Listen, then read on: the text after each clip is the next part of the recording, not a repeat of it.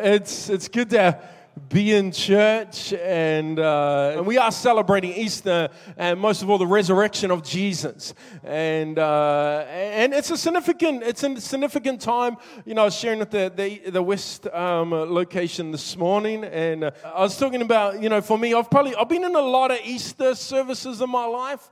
Uh, since about the age of five, Easter was pretty staple in the, in, the, in the family calendar. I grew up with a mother that loved Jesus. In fact, my mum got saved when I was about five years old, um, kind of in a, in a bit of in a different kind of way. Um, it wasn't kind of your conventional uh, here at a service, gave my life to Jesus kind of moment for for my mum. She was actually at, at this time had uh, not long been a, a, single mother and had three kids, and um, she had one really good one, and the other two older siblings were, were a real pain, and uh, we we, we, we, she had a Catholic background, so she grew up as a kid, kind of going to Catholic school and understood a bit about God, a bit about Jesus, but it was never something that was outlived or outworked in her world. It's not something she pursued or, or really thought too much of. And she just talks about how one night uh, in her bedroom as a single mother, just kind of in a tough spot, she, she actually felt the presence of God into her room and just felt the presence of God wrap, wrap her with this sense of hope,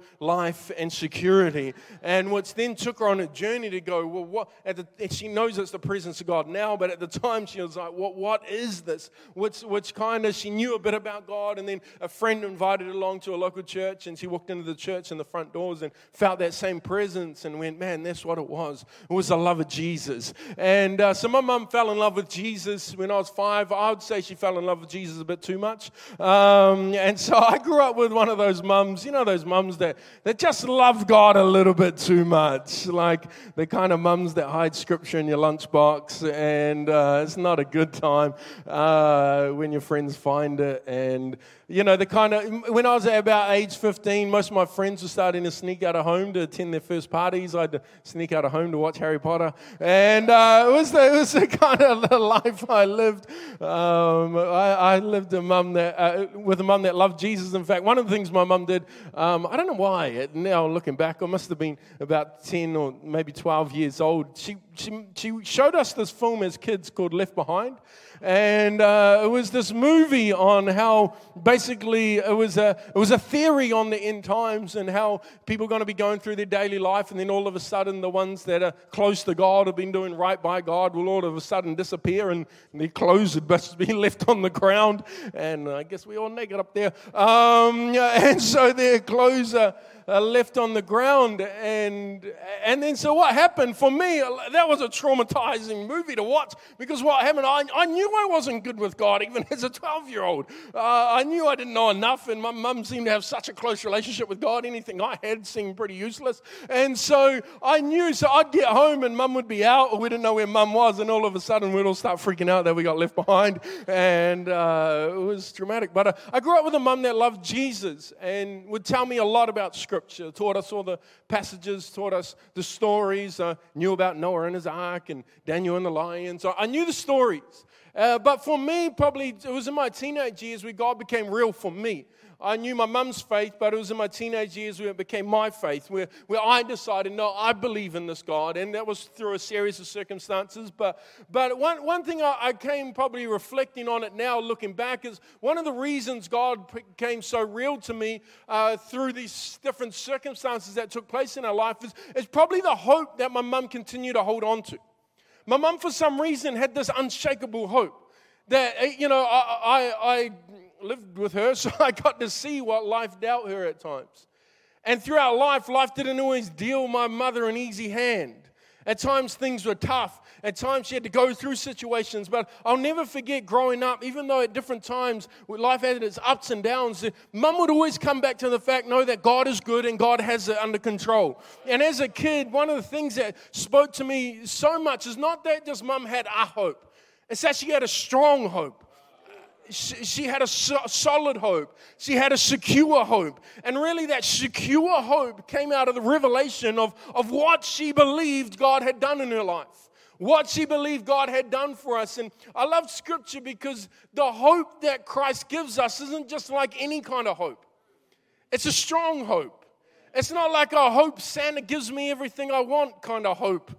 Well, like I hope he doesn't preach too long kind of hope. It's a, it's a, it's a song. It's a, it's a solid hope. It's a strong hope. And I love in Hebrews 6, it, uh, it talks about this in verse 19. It says, uh, We have this hope as an anchor for the soul.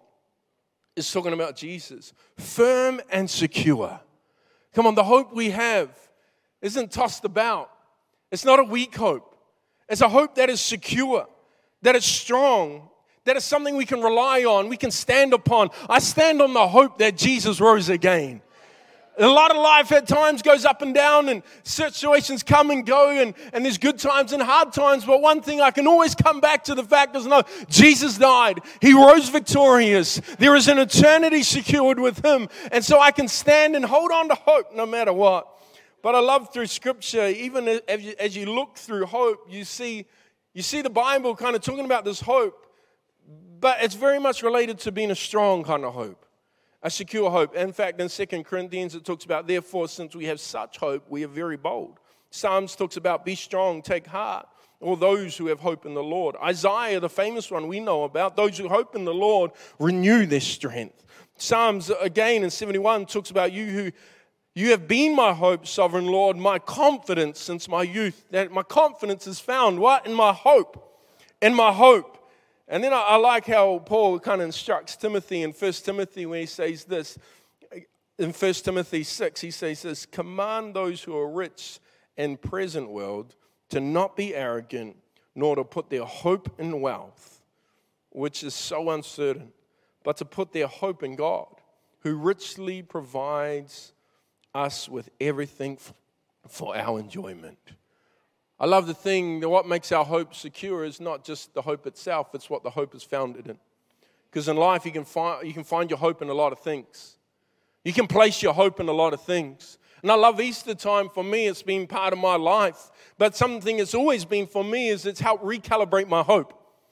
Because throughout life, as the year goes on in different circumstances, you can easily start putting hope towards things and put my hope in this and I put my hope in that. But Easter's such a great time because it just reminds me, in fact, it's, it's my hope in Jesus that matters the most. It's my hope in God that, that is secure. It's, it's, it's my hope in that.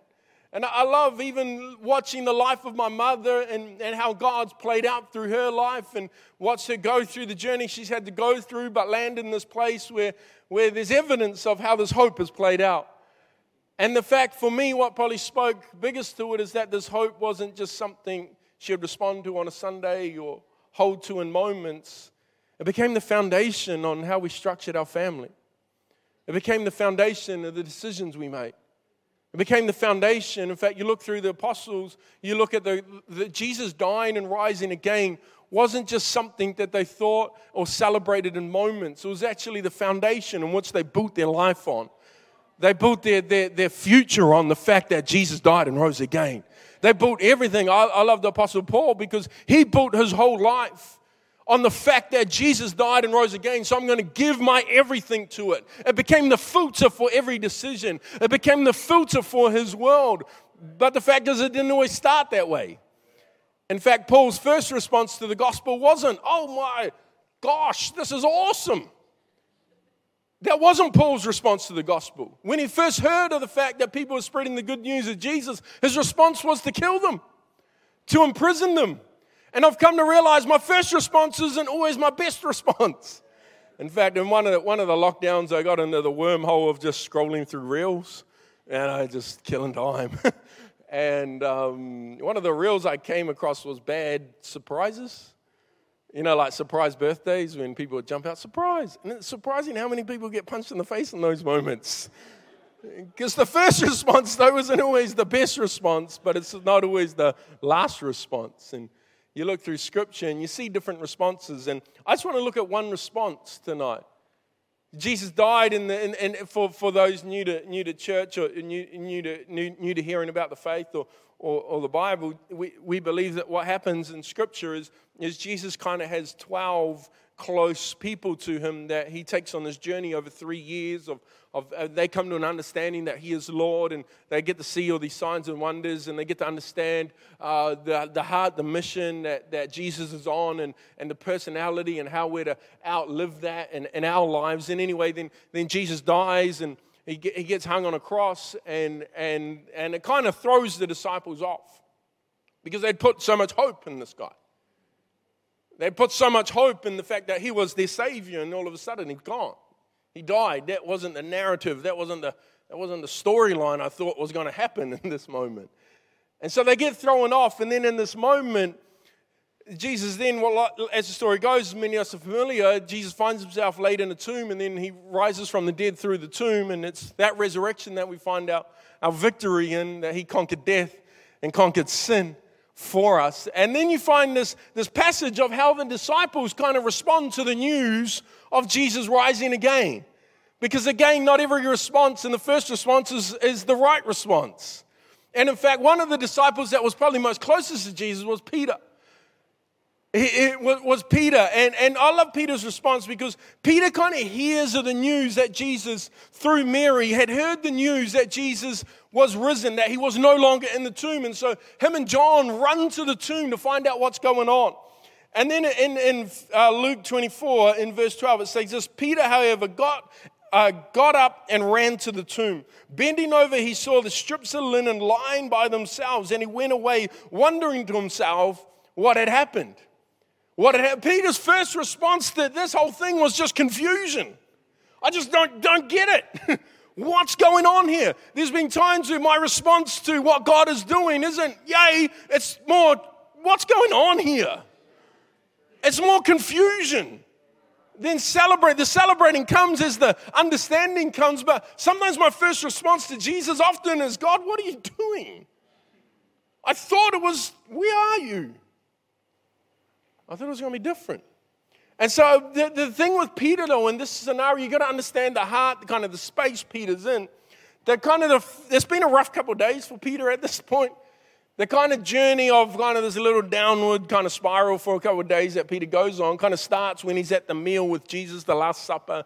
You've probably heard about it, the Last Supper.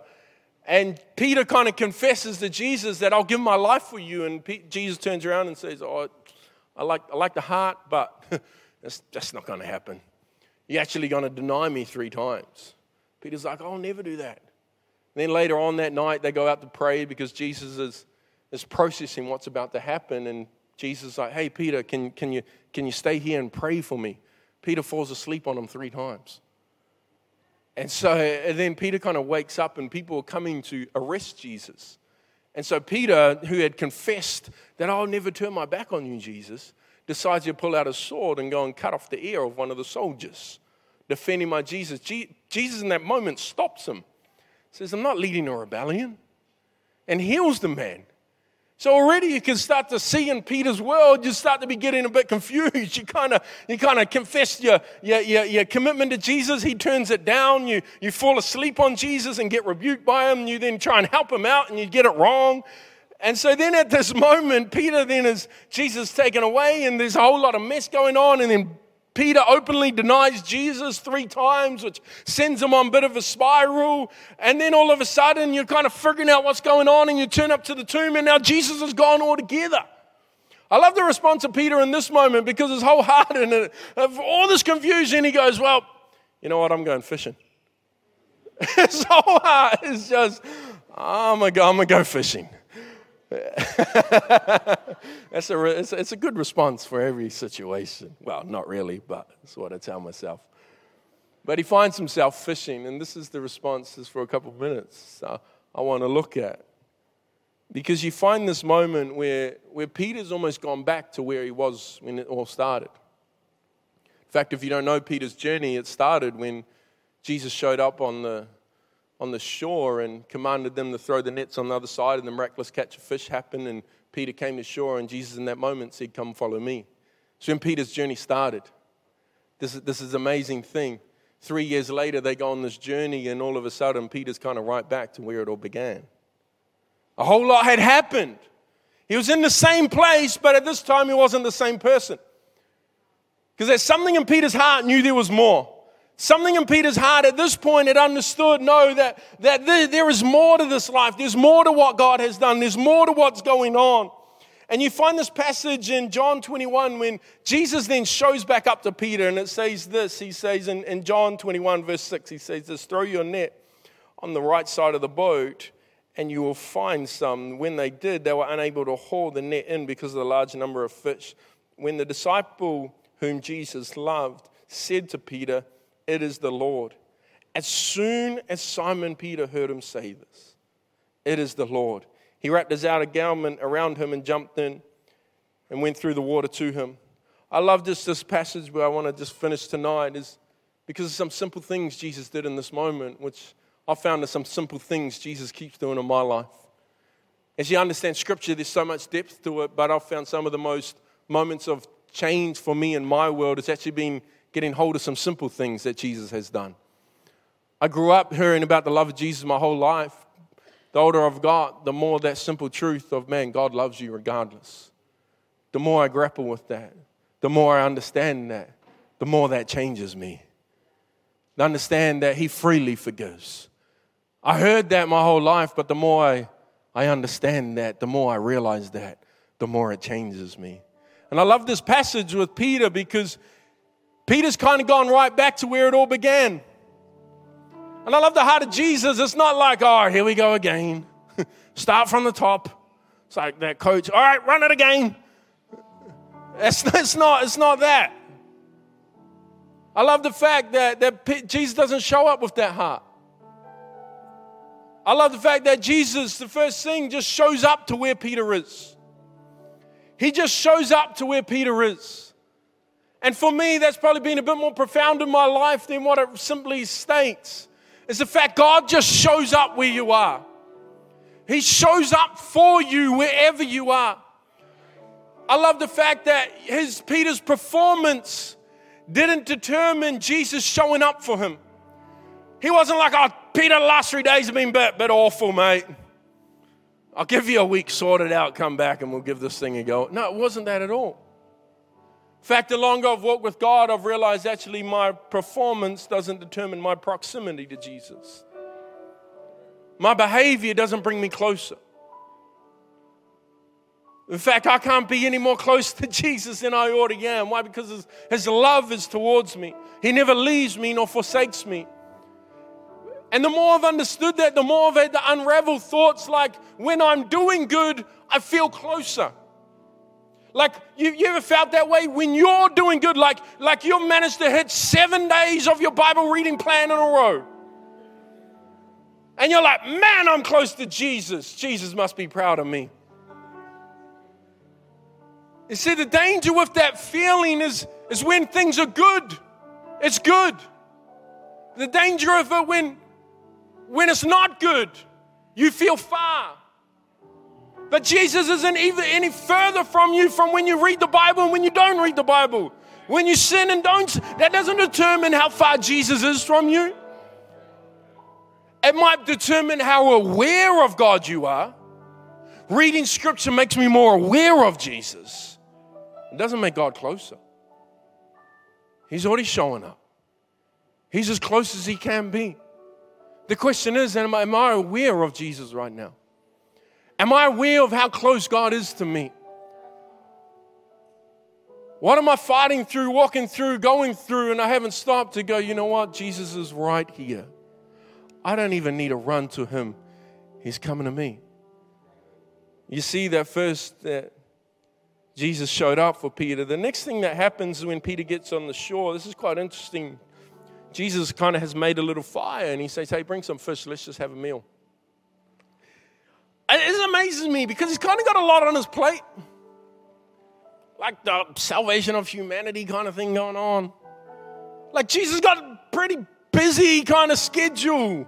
Just died, risen, def- conquered hell,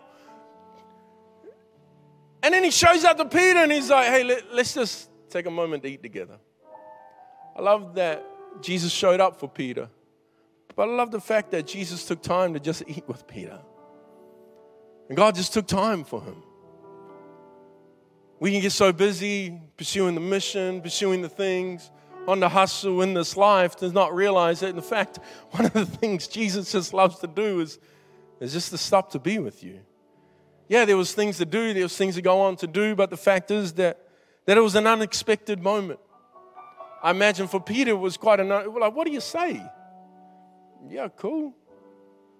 Like, how do you open that conversation? How was dying? you know, like, how's the weather been? Like, how, where, where do you go with this? But I love the fact that Jesus took time. Took time for a moment with Peter, and I, I found in my life one thing I'm so thankful for is that there's been moments marked in my journey where it just felt like Jesus just took time for me. Jesus just stopped for me. Jesus would just come to me and heal me. Come to me and be with me. Come to me to relate with me. See, Jesus does have a mission that we're on, but a big part of that is Jesus just wants to relate with you, do life with you, to know you, to be with you. And he makes moments, moments that are more than just a meal, it's a moment of clarity, it's a moment of healing. I've had moments, moments that have been more than a conference. It's been moments of breakthrough, moments of promise, moments of healing. The last thing that Peter does, or that Jesus does for Peter, is he then just restores Peter. He shows up, he makes time and then he restores him. And that's the simple message of what it is that Jesus is doing for us. He comes to us, He makes time for us, and then He restores us. He sets Peter back on course, back into the new life. And when He looked at Peter's future, He didn't project Peter's past mistakes, but He held on to the promise that He had for Peter. Jesus knew every mistake Peter had ever made, but that wasn't the thing that, that Jesus cared about. There's no, what I just did took care of that. Now I'm here to talk to you about what I've got in store for you the future, the life, the promise. And I was thinking about even this earlier on this week, just how Jesus responded to Peter, and it just found God in my heart saying, That's how I respond to you. But it's also how I want you to respond to others. That we would show up for people we would show up. That we wouldn't just know the love of Christ, we would demonstrate the love of Christ. We wouldn't just know the, lo- the forgiveness in God, we would learn how to walk out the forgiveness. And I found God as much for this Easter is about what the gospel has done for me, as much as it also has been God helping me to recalibrate how I'm supposed to live, how I'm supposed to act, how I'm supposed to reflect the love of a Savior I know, the forgiveness of the God I know. And that I would show up for people I would take time to have a meal with people, to sit with people, to be with people. And that we would dedicate ourselves as a church to restoring people, to lifting people, to not letting the past define people, to not letting mistakes hang over people, to not let people walk in shame, but to say, no, this is a place, come on, where freedom is alive, where forgiveness is on for offer. Your purpose is still ahead of you. That's our heart, that's our Jesus, that's our that's our commitment. Have I done that my whole life? Not at all. But the more I understand of what it is that Jesus has done for me, the more it helps me understand how it is I'm supposed to live for others. So thankful for what it is God's done for us. Friend, we sing, we celebrate, we cheer because we believe in Jesus. That's not just a story, but it's the reality of a God that looked down on humanity and decided to give his one and only son to come and die on the cross. See, we understand and we believe that God created each and every one of us. Friend, you know that God's created you for more. God's created you for more.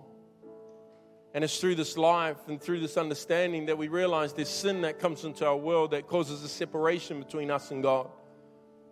But I love the fact, like we've been talking about tonight, that God's not a God that will shy away from us in our sin that will turn us, his back on us and our mistakes. But he's a God that creates a way, that came and answered our problem, that made a way for you and I, that whoever shall believe in him could freely receive the gift of salvation. So many people feel like they've got to earn God's, God's ear. Got to earn God's time, got to earn God's respect, got to earn God's love. Friend, you don't have to earn it at all. At all. He loves you with the unconditional type of love. So, no matter what's going on, where you've been, friend, I, I need you to know tonight that there is a Christ that is alive and He loves you. There's a God that is for you and a plan that God has since He created you. Part of that great plan is simply that He would also live in relationship with you. I love the fact, just like for Peter, we serve a God that will show up wherever you are. Whatever you're going through, whatever's going on right now, God will show up for you. He takes time for you, and He can restore you. Tonight, I'm just asking you, would you just focus on, on one question tonight? Where are you at with Jesus? Where are you at with God? Friend, if you don't know Jesus as your personal Lord and Savior, the greatest thing you can ever do in this life is open your heart up and receive Him. See, tonight I'm not asking you, do you go to church? I'm not asking you any of that. I'm asking you, do you know Jesus? Because it's only your relationship with Jesus that will save you, that will set you free. Tonight I'm going to finish off by saying a prayer. It's a simple prayer, but a powerful one. It's a prayer that invites Jesus in, into your life. We can ask Him for your forgiveness and receive salvation. Dear Jesus, tonight, I open up my heart and ask you to come in. I ask you to forgive me of where I've gone wrong. But tonight, I turn to you and I declare, You are my Lord, my Savior. In Jesus' name. Amen. Amen.